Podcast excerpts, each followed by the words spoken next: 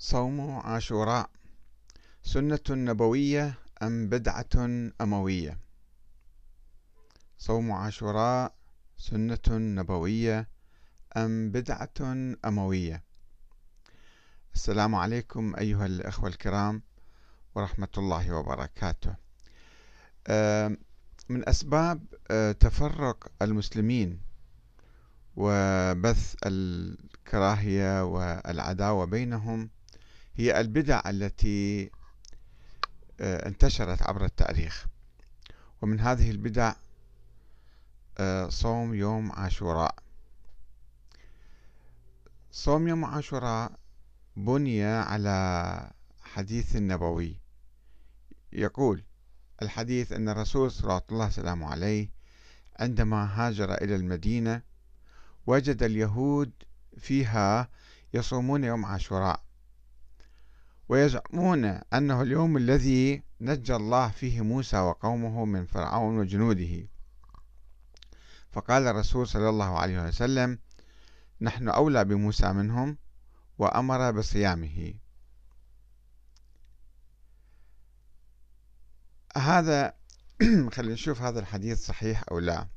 طبعا كثير من العلماء السابقين واللاحقين من نقد هذا الحديث وضعفه من السنة والشيعة، ولكن أنا أحاول أن ألقي عليه بعض الضوء من زاوية أخرى، ليس من حيث السند ولا من حيث المضمون، وإنما من حيث التطابق بين عاشوراء المسلمين، يعني العاشر من محرم، وعاشوراء اليهود، فهل كانت متطابقة؟ وهل كانت عاشوراء اليهود نفس عاشوراء المسلمين، أم أن الأمويين قاموا بنقل هذا العاشور اليهودي إلى العاشور الإسلامي؟ الرواية تقول، كل رواية تقول أنه النبي صلوات الله وسلامه عليه عندما جاء إلى المدينة وجد اليهود يصومون فيها، وسألهم لماذا؟ قالوا يوم نجي موسى من فرعون. خلينا نشوف أي يوم بالضبط النبي صلوات الله وسلامه عليه وصل إلى المدينة. حسب الفلكيين، مثلا في فلكي في القرن التاسع عشر اسمه محمود باشا الفلكي، ولد سنة ألف وثمانمئة وخمسة عشر وتوفي ألف وثمانمئة وخمسة وثمانين، عنده كتاب اسمه نتائج الإفهام في تقويم العرب قبل الإسلام، وفي تحقيق مولد النبي وعمره عليه الصلاة والسلام. والفلكي الآخر هو صالح الاجيري، وهو فلكي كويتي معاصر.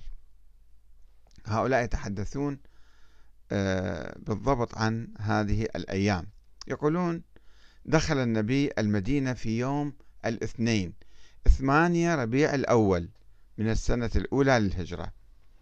هذا اليوم كان يوافق عشرين أيلول سبتمبر عام ستمئة واثنين وعشرين للميلاد، وهو يوافق عشرة تشري عشرة تشري من عام أربعة آلاف وثلاثمئة وثلاثة وثمانين للخليقة حسب التقويم اليهودي. اليهود يأخذون تقويمهم من أول ما خلق الله الكون، وحاسبين عندهم حسابات حسب ما هم يرون، وعندهم أشهر.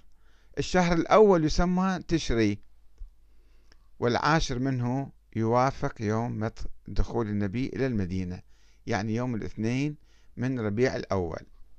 طيب، هذا لأنه التقويم اليهودي يقوم على السنة اليهودية سنة شمسية، والشهر قمري، يحسبون القمر حسب القمر، ولكن عكس التقويم الفارسي مثلا الآن المستخدم، اللي عندهم السنة هجرية.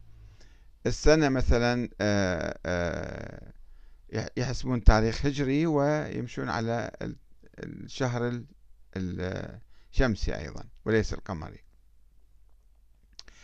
على أي حال، اليهود يعني هذا اليوم يدور لأنه مرتبط بالسنة الشمسية فهو يدور دائما كما تلاحظون هذه الأيام، يعني يدور. أه مثلا عندهم أه أه إذا تذكرون حرب أه رمضان العاشر من رمضان سنة ألف وتسعمئة وثلاثة وتسعين التي قام بها السادات في شهر رمضان من عام ألف وتسعمئة وثلاثة وتسعين اللي كان عام ثلاثة وسبعين أيضا، صادف ذاك اليوم يوم الغفران، عشرة تشري، صادف يوم الغفران عشرة تشري. فلأنه يدور مرة يكون في رمضان مرة يكون يعني ستة أكتوبر كما يقولون، ستة أكتوبر السنة تدور، يعني كل شهر لا لا لا يتفق اليوم الميلادي مع التقويم الهجري. فاعتمادا على ذلك يمكن أن نقول بأن عاشوراء يعني كان يوم عشرة تشري من السنة السنة الأولى، من أول شهر من سنتهم، وهم اليهود يصومون هذا اليوم يوم عشرة تشري اللي النبي وصل فيه ثمانية ربيع الأول، يصومون فيه آآ آآ لأنه يعتبروا هذا يوم الغفران، يسموه يوم الغفران، حتى الآن يسموه يوم الغفران، الله غفر لهم، وليس لأنه يوم نجاة موسى من فرعون أو نجاة اليهود عموما. ذاك يسموه عيد الفصح، عيد الفصح يأكلون فيه الفطير غير المختمر، وعندهم أسبوع كامل تقريبا العيد هذا أو عيد الفطير، أكبر الأعياد اليهودية، وبه تبدأ سنتهم الدينية. المهم عشرة تشري يصومون فيه لأنه الله غفر لهم بعدما عبدوا العجل وجاء موسى ونزل الألواح ووجدهم عابدين العجل فاستغفر لهم الله والله تاب عليهم.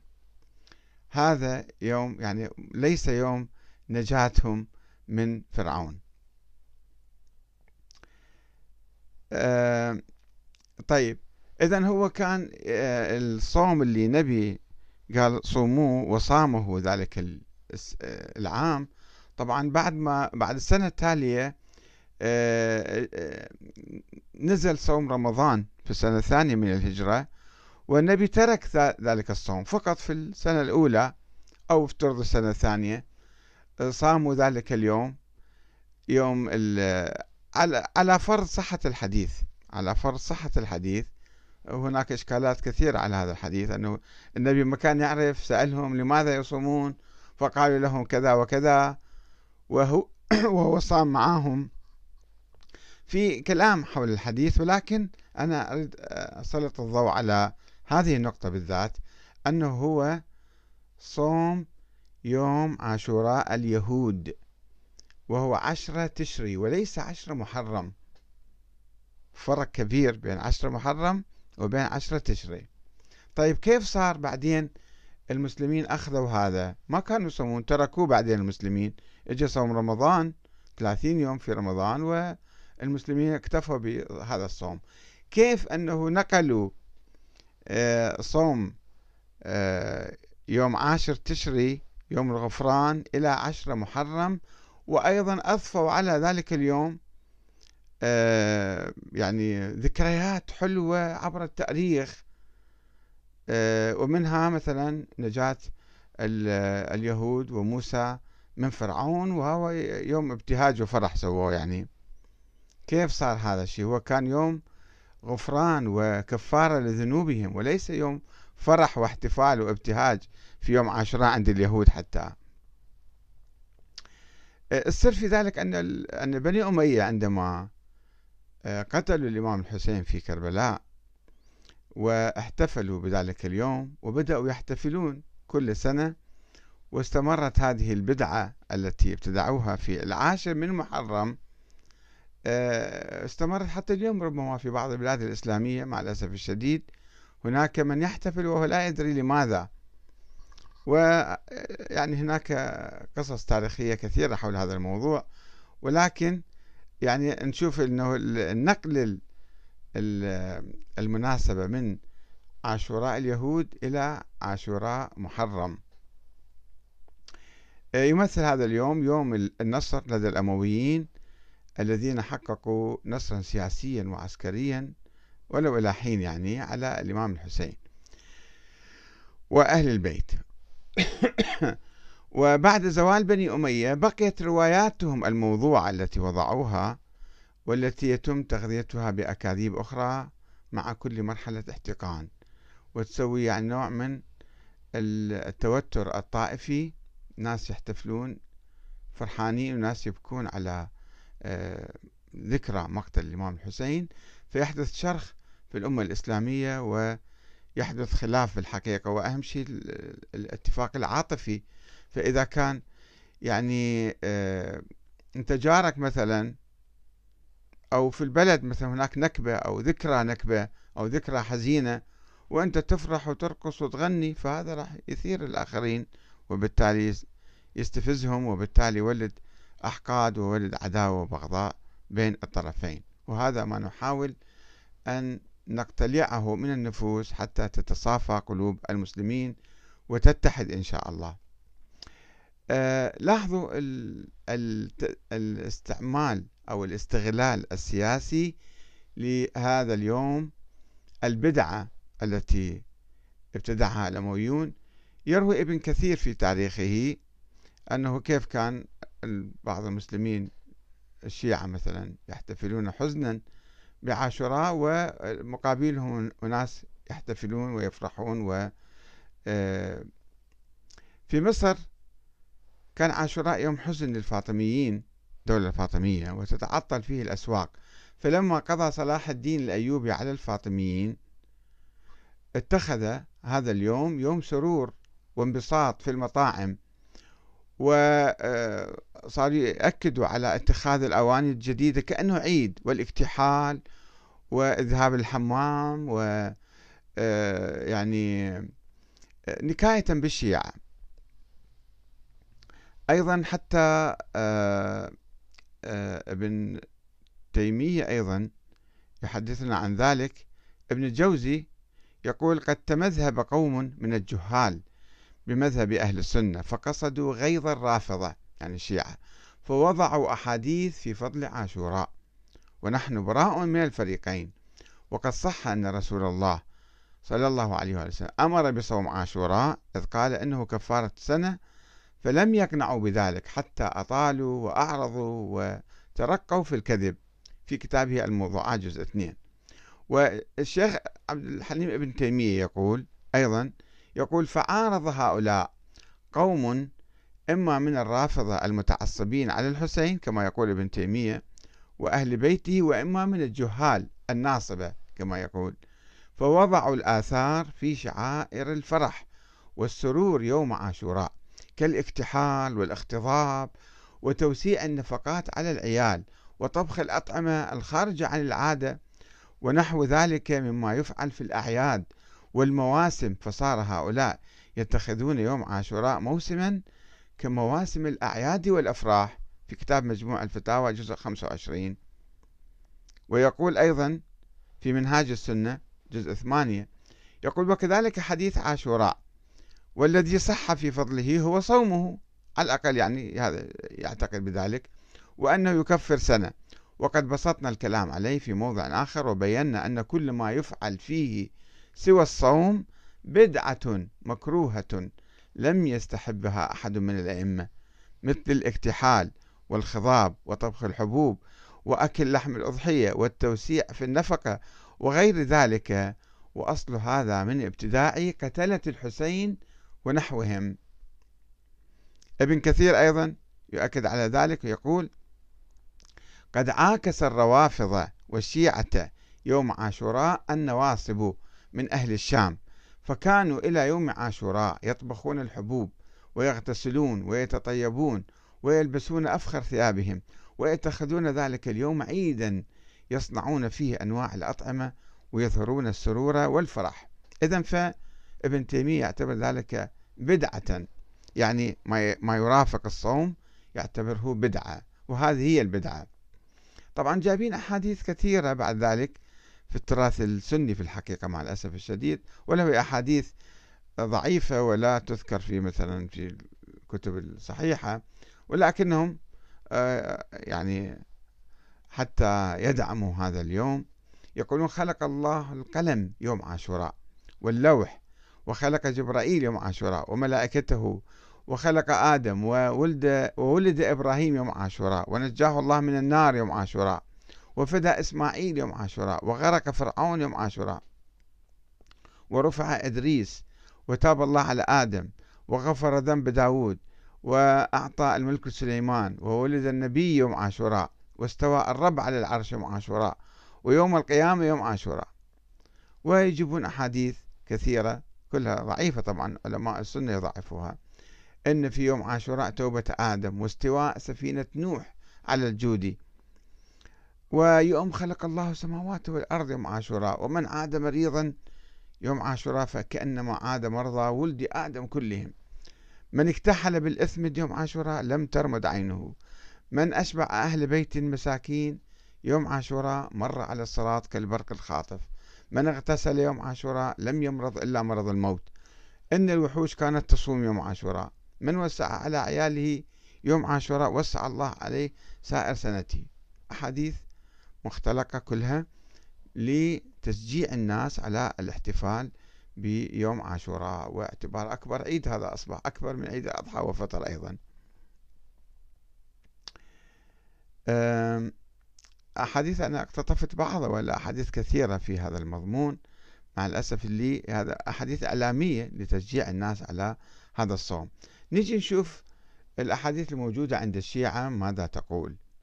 طبعا عند الشيعة في روايات عن صوم اليوم الأول النبي ذهب، ثم أنه يعني بعد ما النبي أهمل الموضوع ما كان يحث على صومه. أه أحاديث عند الشيعة تقول أه روى الحسن بن علي الهاشمي عن فلان عن كذا عن أه قال سألت أبا جعفر عليه السلام عن صوم يوم عاشوراء فقال صوم متروك بنزول شهر رمضان والمتروك بدعة.